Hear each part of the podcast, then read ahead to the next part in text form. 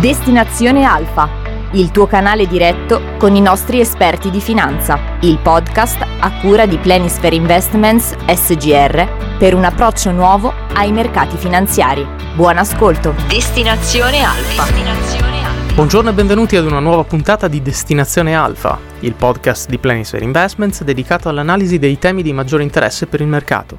Sono Matteo Lenardon, il responsabile dello sviluppo commerciale di Planisphere e sono qui con Giordano Lombardo. Ciao Matteo, buongiorno a tutti e benvenuti anche da parte mia. Vorrei dedicare la puntata di oggi ad un tema molto importante, navigare la transizione. Tema che tu, Giordano, hai trattato anche nell'ultimo approfondimento, la nostra CEO letter, che gli ascoltatori possono trovare sul sito www.planisphere.com. Transizione oggi è un termine molto usato, quasi abusato, per cui partirei chiarendo a quale transizione ci stiamo riferendo. Quella energetica, quella economica, quel, quella industriale e soprattutto perché è importante per chi investe. Sì Matteo, hai proprio ragione, in realtà transizione è un termine molto usato oggi e anche un po' ambiguo. La maggior parte delle persone oggi pensa alla uh, transizione energetica, oppure diciamo che è simile alla, alla transizione verso un'economia uh, più sostenibile. Noi in realtà usiamo transizione in un'accezione un po' diversa. Siamo infatti convinti che i modelli di crescita, di crescita economica, eh, diciamo, seguono dei paradigmi eh, di lungo periodo, diciamo periodi di mediamente 30-40 anni, in cui alcuni fenomeni di fondo nascono, evolvono e poi tendono ad esaurirsi e poi danno luogo alla nascita di un nuovo paradigma e così via. Ecco, noi pensiamo che siamo alla fine proprio di uno di questi paradigmi, di questi lunghi periodi, diciamo, di, di, di trentennali, e che invece un nuovo modello, un nuovo stato delle cose sta, stia nascendo in cui i contorni non sono ancora chiari. Però alcuni segni sono francamente inequivocabili e ignorarli per chi investe sarebbe suicida. Infatti Giordano, tu parli di transizione secolare e del fatto che siamo in presenza di un raro punto di flesso. Vogliamo approfondire gli elementi alla base di questa nuova fase? Sì, sì, assolutamente, però prima farmi fare eh, per un chiarimento, perché come sai abbiamo detto più volte, noi cerchiamo di astenerci da eh, fare, diciamo, previsione macro a breve termine, soprattutto basare strategie di investimento su previsioni macro a breve termine, per cui tendenzialmente evitiamo di farlo. Quindi si potrebbe obiettarci che eh, a maggior ragione lanciarsi in previsioni macro di lungo periodo sia ehm, altrettanto, azzar- altrettanto, azzardato se non eh, ancora di più. Sai, in effetti è un'obiezione che mi era venuta in mente. Però qui in realtà non si tratta di fare i guru, i cosiddetti perma bear o perma bull. Noi in mm. realtà siamo gestori di portafoglio e non futurologi. Si tratta, come diciamo sempre, di leggere le trasformazioni che stanno già avvenendo intorno a noi, quindi non prefigurare chissà qual è il futuro e cercare di interpretare quello che sta avvenendo. Con la consapevolezza però che si, eh, diciamo, che si tratti pur sempre di ipotesi di lavoro, che comunque vanno verificate alla prova dei fatti e dei dati che vedremo. Quindi dobbiamo sempre stare pronti, se vogliamo, a cambiare idea, a cambiare interpretazione, se l'interpretazione che abbiamo non regge più. Mm. Mi viene in mente Keynes quando diceva quando i fatti cambiano io cambio idea. Sir, lei cosa fa? Proprio così. Vediamo quindi quali sono gli elementi di questa transizione secolare, che, giusto per chiarire, non vuol dire che dura un secolo, ma transizione di lungo periodo. Proviamo a vederli insieme? Sì, certo, assolutamente. Allora, i primi quattro sono tutti legati tra loro e li abbiamo un po' elencati così. Allora, il primo dalla deflazione all'inflazione strutturale secondo dalla globalizzazione alla regionalizzazione dei rapporti internazionali, terzo dall'abbondanza alla ca- scarsità di materie prime ed energia, e quarto da tre decenni di efficienze legate alla rivoluzione del, dell'information technology a un esaurirsi di questi guadagni di produttività. Mm-hmm.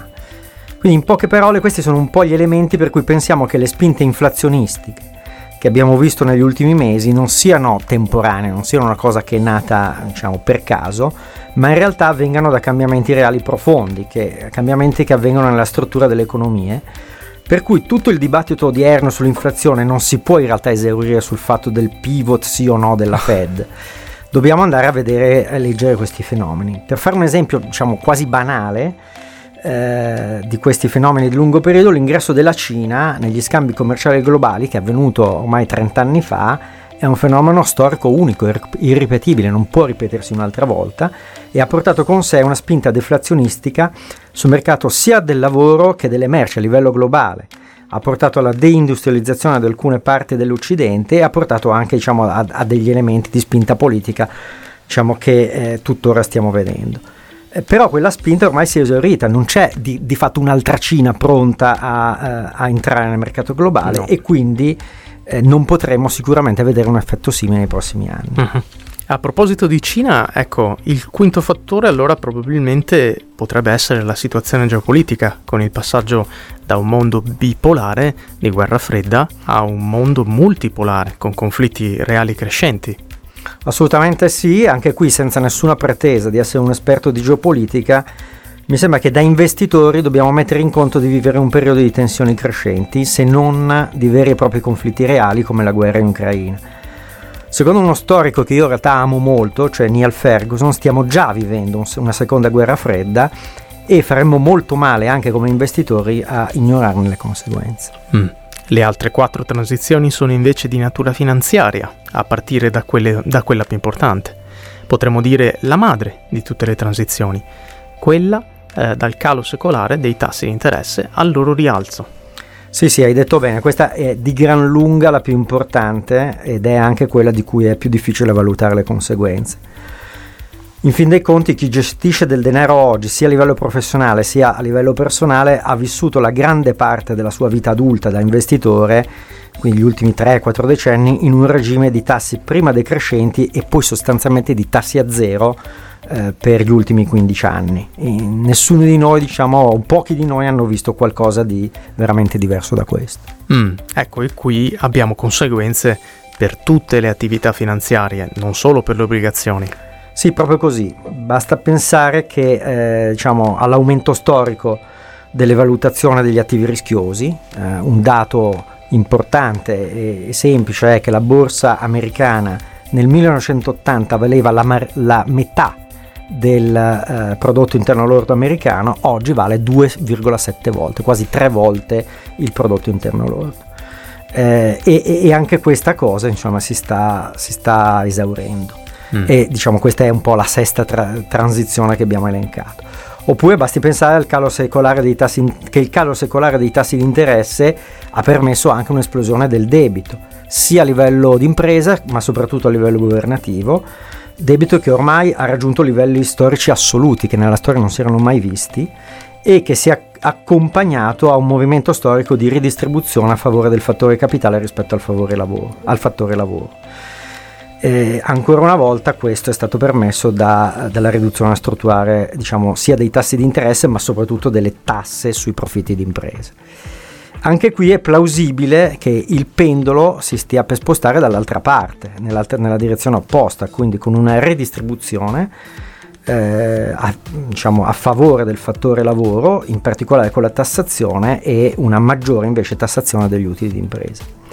E infine siamo sempre nell'ambito di queste diciamo, transizioni più di, di natura di politica economica, c'è il passaggio dalle cosiddette politiche monetarie non convenzionali con, le, con l'espansione enorme che abbiamo visto delle masse monetarie negli ultimi due decenni all'inversione di queste politiche.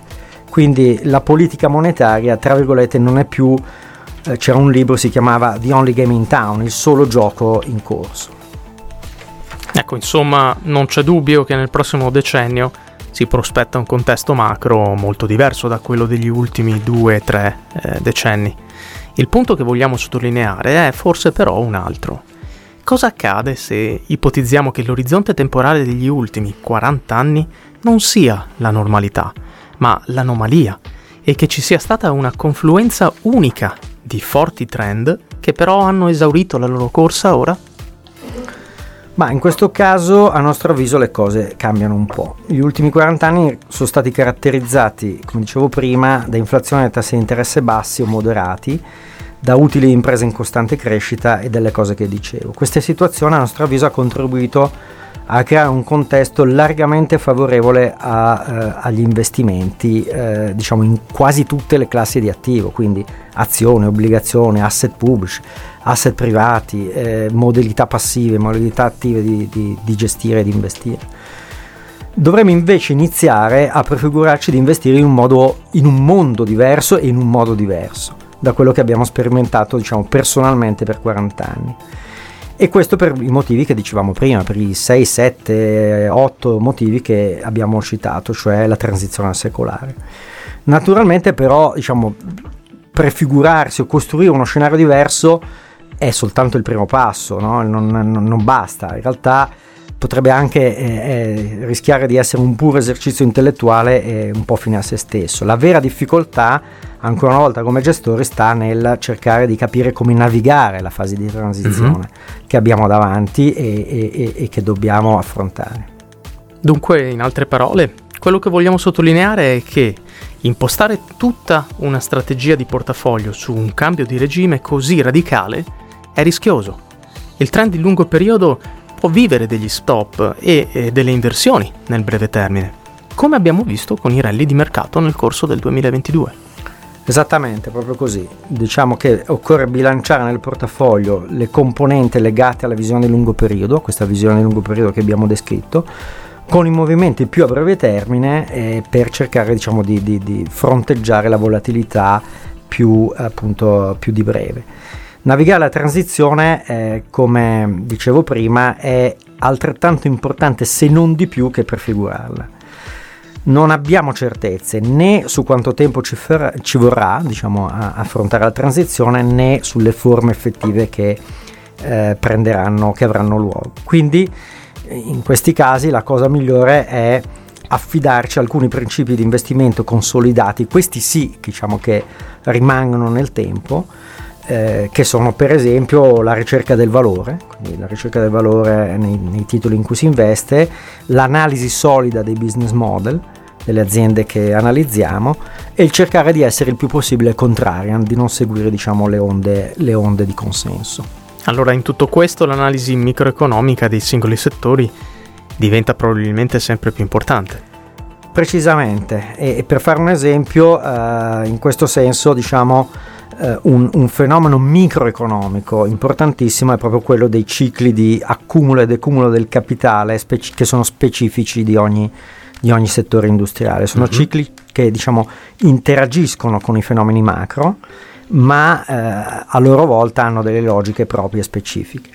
Eh, facciamo un esempio solo abbiamo visto negli ultimi decenni un fortissimo sottoinvestimento nel settore energetico tradizionale dovuto a una serie di motivi che ha portato diciamo, a una uh, decisa scarsità di capacità installata, cioè poche raffinerie sostanzialmente, e a un conseguente forte aute- eh, aumento dei ritorni sul capitale di queste imprese, delle, delle imprese diciamo, rimaste nel, nel settore. Eh, per usare invece un esempio contrario, dove è stata invece l'abbondanza di capitale a, a, ad aver luogo, questo ha, ha investito alcuni settori di punta della tecnologia, come il cosiddetto cloud, e questo ha portato un eccesso di capacità produttiva e francamente non promette nulla di buono per i rendimenti prospettici di questo settore. Dunque, per navigare, o meglio attraversare questa transizione, Oltre ad affidarsi ai principi di investimento consolidati, bisogna avere ben chiaro che affidarsi a trend, e possiamo chiamarli anche beta, di mercato, non basterà più. Ne basterà un approccio tradizionale basato sul binomio asset allocation selezione dei titoli. I portafogli dovranno essere innovativi nella costruzione e tradizionali nei principi. Non si poteva dire meglio. Non mancheranno secondo me degli scossoni, perché comunque il tragitto appunto sarà non privo di scossoni. Certo ma eh, se uno ha ben chiara la, la, la, direzione che è quella che abbiamo cercato di tracciare l'obiettivo si può tempestivamente potremo tempestivamente eh, sperabilmente eh, aggiustare la rotta soprattutto eh, se si ha diciamo come eh, mandato di gestione la giusta flessibilità per, per poterlo fare. E francamente non tutti ce l'hanno Grazie Giordano per averci accompagnato in questo approfondimento e grazie a tutti voi. Speriamo che i nostri spunti vi siano stati utili. Arrivederci alla prossima puntata. Vi ringrazio anch'io e vi do appuntamento al prossimo episodio di Destinazione Alfa. Grazie per l'ascolto di questa puntata di Destinazione Alfa il podcast a cura di Planisphere Investments SGR. Seguici anche sulla nostra pagina LinkedIn e sul nostro sito www.planisphere.com per rimanere sempre aggiornato con i nostri contenuti. Destinazione Alfa. Destinazione Alfa.